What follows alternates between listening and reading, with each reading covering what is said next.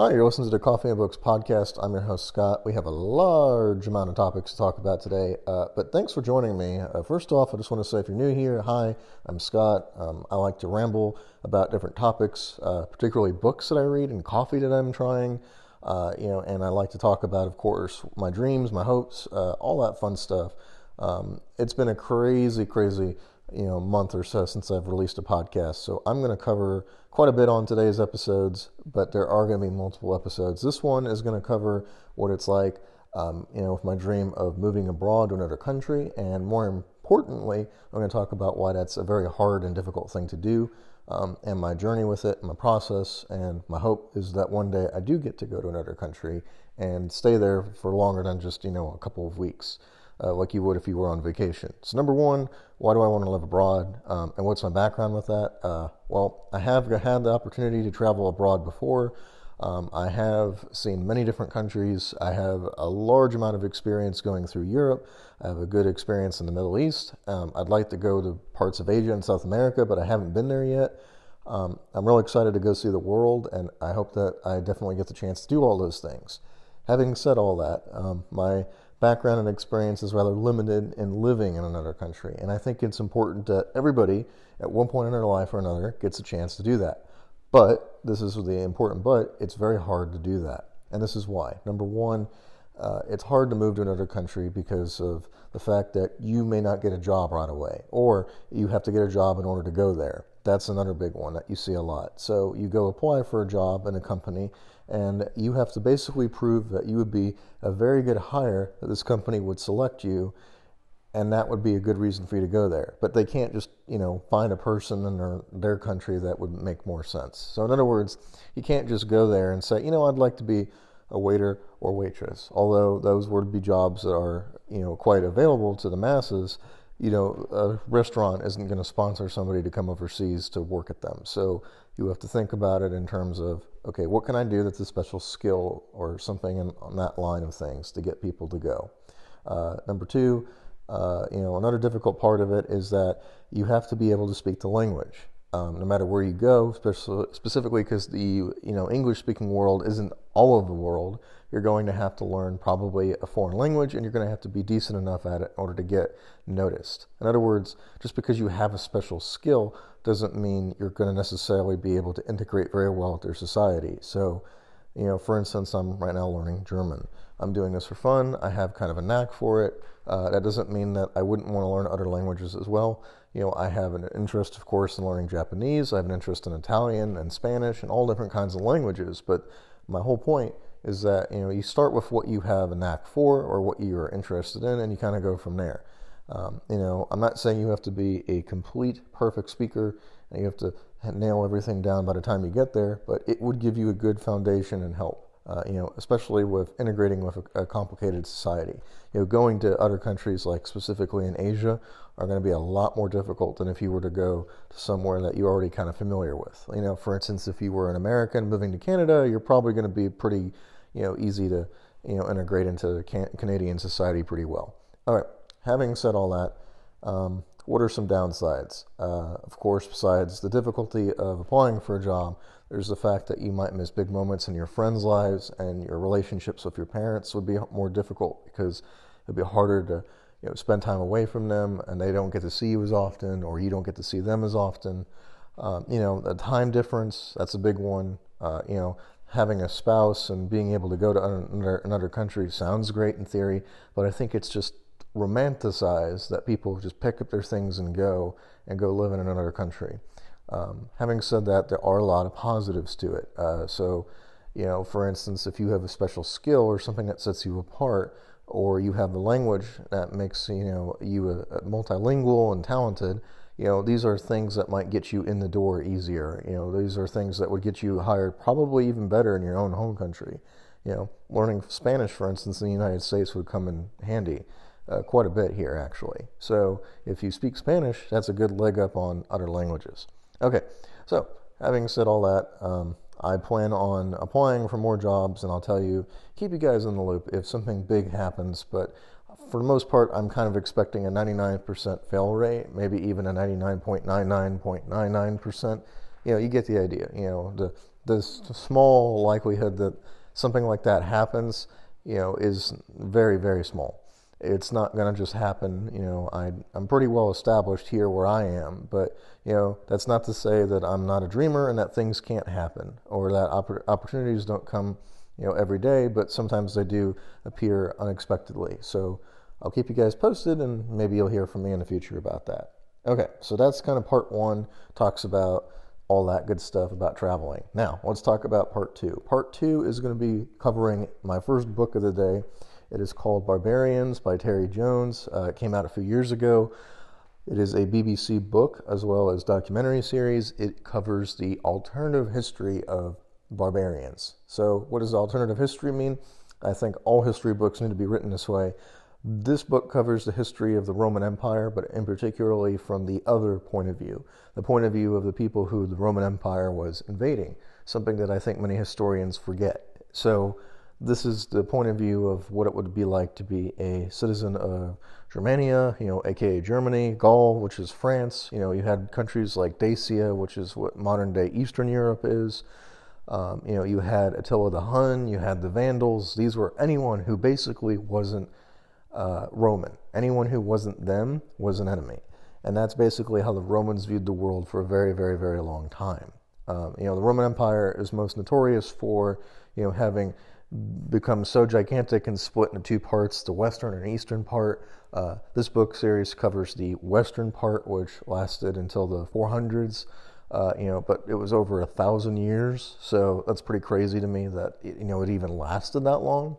But uh, we're going to get into all that today. So we're going to talk about each group of people and what was gained and what was lost and all that good stuff. So, barbarians, you're going to start with what they look like. What are they?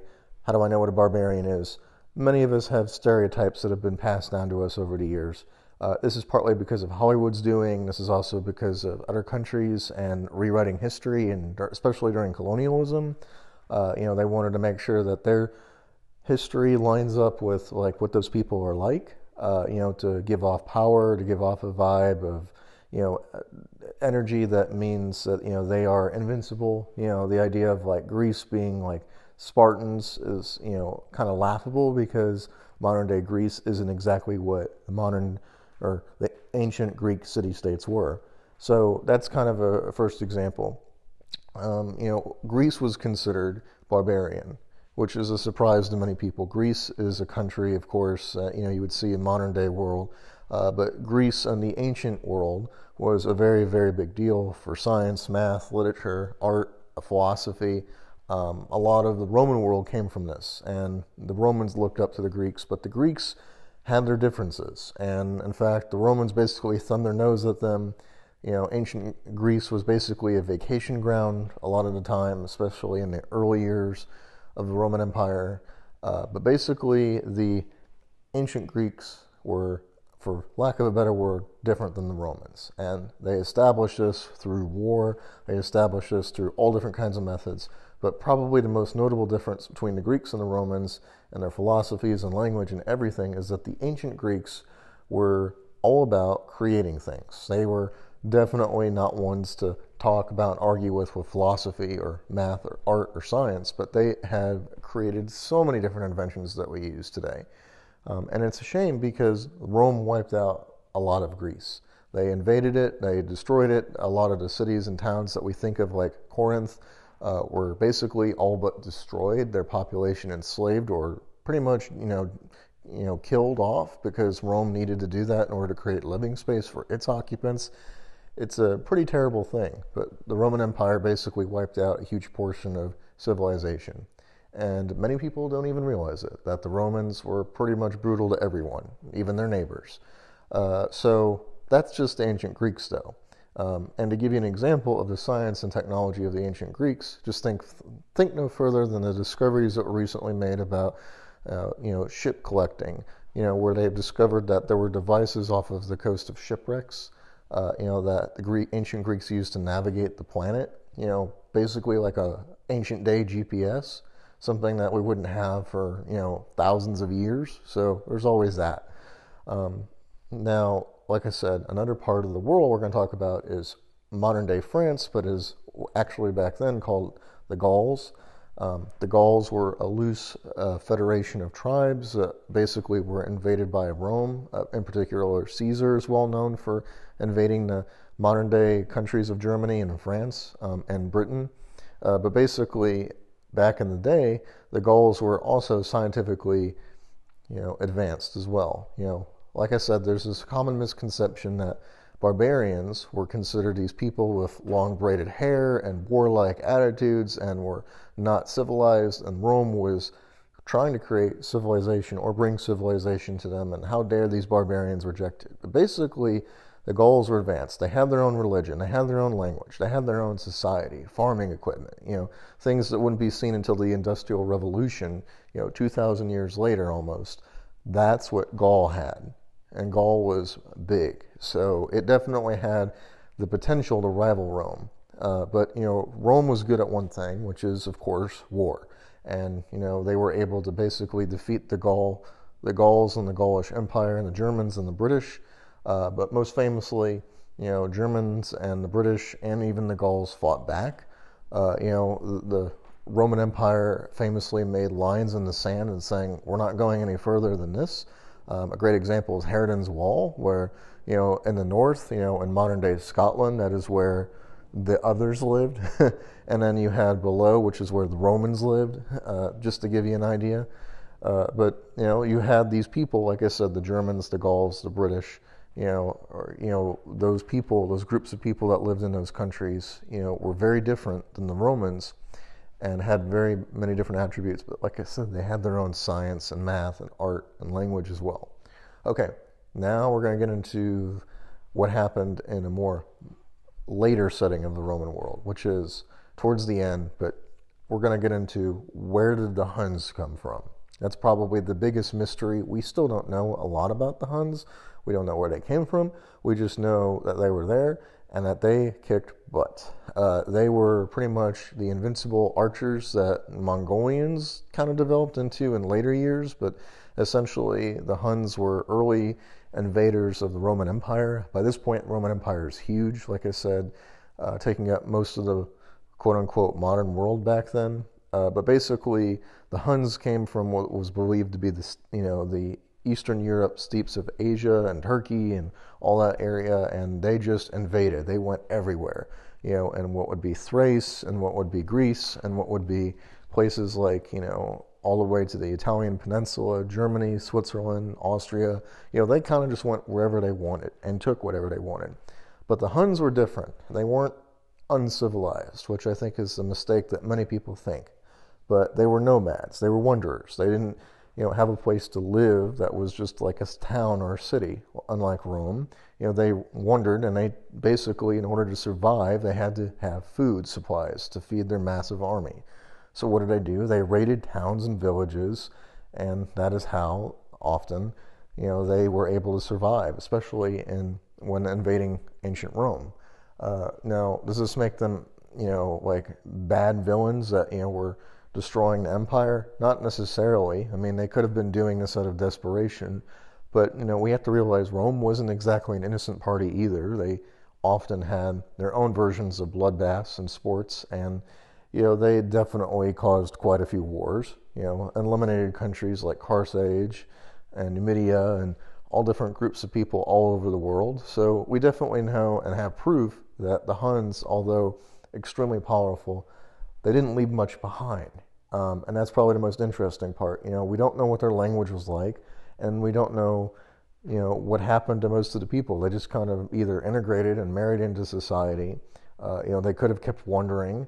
Um, but basically, the idea is is that the group of people, the the Huns, were just kind of there and invaded and got to the Rome, and it caused a lot of problems for the Roman Empire. You know, Rome couldn't defend itself against the, you know, the barbarians. You know, and you know, you had other groups of people that were affected by the Huns moving in too. Like I said, I mentioned a group called the Vandals, and there's also a group called the Goths, you know, the Visigoths. Uh, these were groups of people that were displaced by the Huns coming in there. So not only are the Romans trying to defend themselves, but so is everybody else. And this is a creating a domino effect. The more groups of people are looking to survive and are desperate for food and you know power or whatever else it is that's keeping them alive, the more dominoes are going to fall. And like I said, the Roman Empire had a multitude of its own problems already, like being the, not just to mention the fact that it was large, uh, but it was heavily reliant upon foreign military, you know, buying barbarian auxiliaries and, you know, substituting its soldiers for barbarians. You know, the line between what a barbarian was and is, uh, you know, according to Rome, blurred towards the end of its existence. And eventually it came down to whether or not someone was Christian or whether someone was pagan. You know, paganism being the main religion of the day for most of Rome's life, and Christianity being the upstart that is coming in to take over the empire. Okay, so you have all of that going on. All that's talked about in this book. What did I think of this book? Excellent, five out of five. Recommend it. Um, definitely check it out. Why? Because uh, it gives you so much history and background, um, you know, about those countries. And for one thing, I did not know a lot about them. I wanted to know more. This is a great place to start. It's going to get you interested, especially if you have no clue of anything about Rome. This is going to be like, hey, this is a whole other side of like what happened to Rome. You know, it gave me a great idea of what happened and why the Roman Empire fell. Okay, so we got all that now. Now we're going to talk about our last book of the day. It's called The Bomber Mafia by Malcolm Gladwell. Um, that book is excellent as well. I gave it a four out of five. Main reason being is The Bomber Mafia covers World War II's history. In particular, it covers the history of precision bombing, which I think is a great concept to talk about because, unlike other forms of warfare, which we've talked about before, precision bombing is something that is still used today. And the idea is, is that precision bombing was the idea of if we could bomb a specific point, we could weaken whoever, an enemy, to its knees. And we don't need to hit you know, all of them. We just need to hit the strategic points to make the empire buckle. And that's what would happen. Uh, and so basically, back in World War One, going that far back, the idea was is that when aerial warfare was invented early on, you know, there were things like dogfights and air battles, but the main method of an you know attack for a lot of planes was bombing. And you know, bombing wasn't accurate in the early 1900s, and it was random, and it unfortunately caused a lot of unnecessary civilian deaths. Um, you know, many people just said bomb as many people as you can, and in order to hit maybe some of your targets, and that's basically what happened in early aerial warfare. Uh, but later on, there was a group of people who developed this method in you know Alabama of all places and called it precision bombing. The idea that you know you could be scientifically advanced enough to hit a specific target, um, and that's all you need to hit. You know, a good example would be a weapons factory. You know, if they could hit the one weapons factory that's operating in that whatever country, you know, there would be no weapons that are being produced anymore that could, in theory, kill Americans. Uh, you know, which is a good example of what was used during Germany uh, you know, there was a, a ball bearing factory that was bombed and, you know, attempted to be bombed repeatedly, but they kept missing it, uh, you know, because the idea was release as many bombs as possible. And eventually, precision bombing gave way to the idea of if we hit this one place, it's going to stop them from pro- providing all the ball bearings that are used in weapons, you know, and things like guns and tanks and all different kinds of mechanisms used in war the loss of those ball bearings caused a massive delay for most of the weaponry for Germany during World War II. So that's just one key victory that did happen. But you know, the idea of precision bombing really came into effect when America was fighting Japan during World War II. Uh, you know, the idea was is that an incendiary bombs or bombs that cause damage to a large portion of area, um, you know, in Japan would be more beneficial than precision bombing. The idea is that Japan is mainly made of wood. You know, places in Japan were primarily used, you know, and be constructed in a specific art style and method. Uh, you know, and of course, you know, with it being made out of wood, everyone thought, well, you know, things like napalm would take care of the rest. Uh, you know, napalm would be used, of course, but you know, many people associate napalm with the Vietnam War, and what makes uh, you know this book so exciting and fascinating and thrilling is that it talks about how that was the method that almost won the war, the precision bombing. You know, the idea of we're going to, like I said, go in there and hit just a few key targets.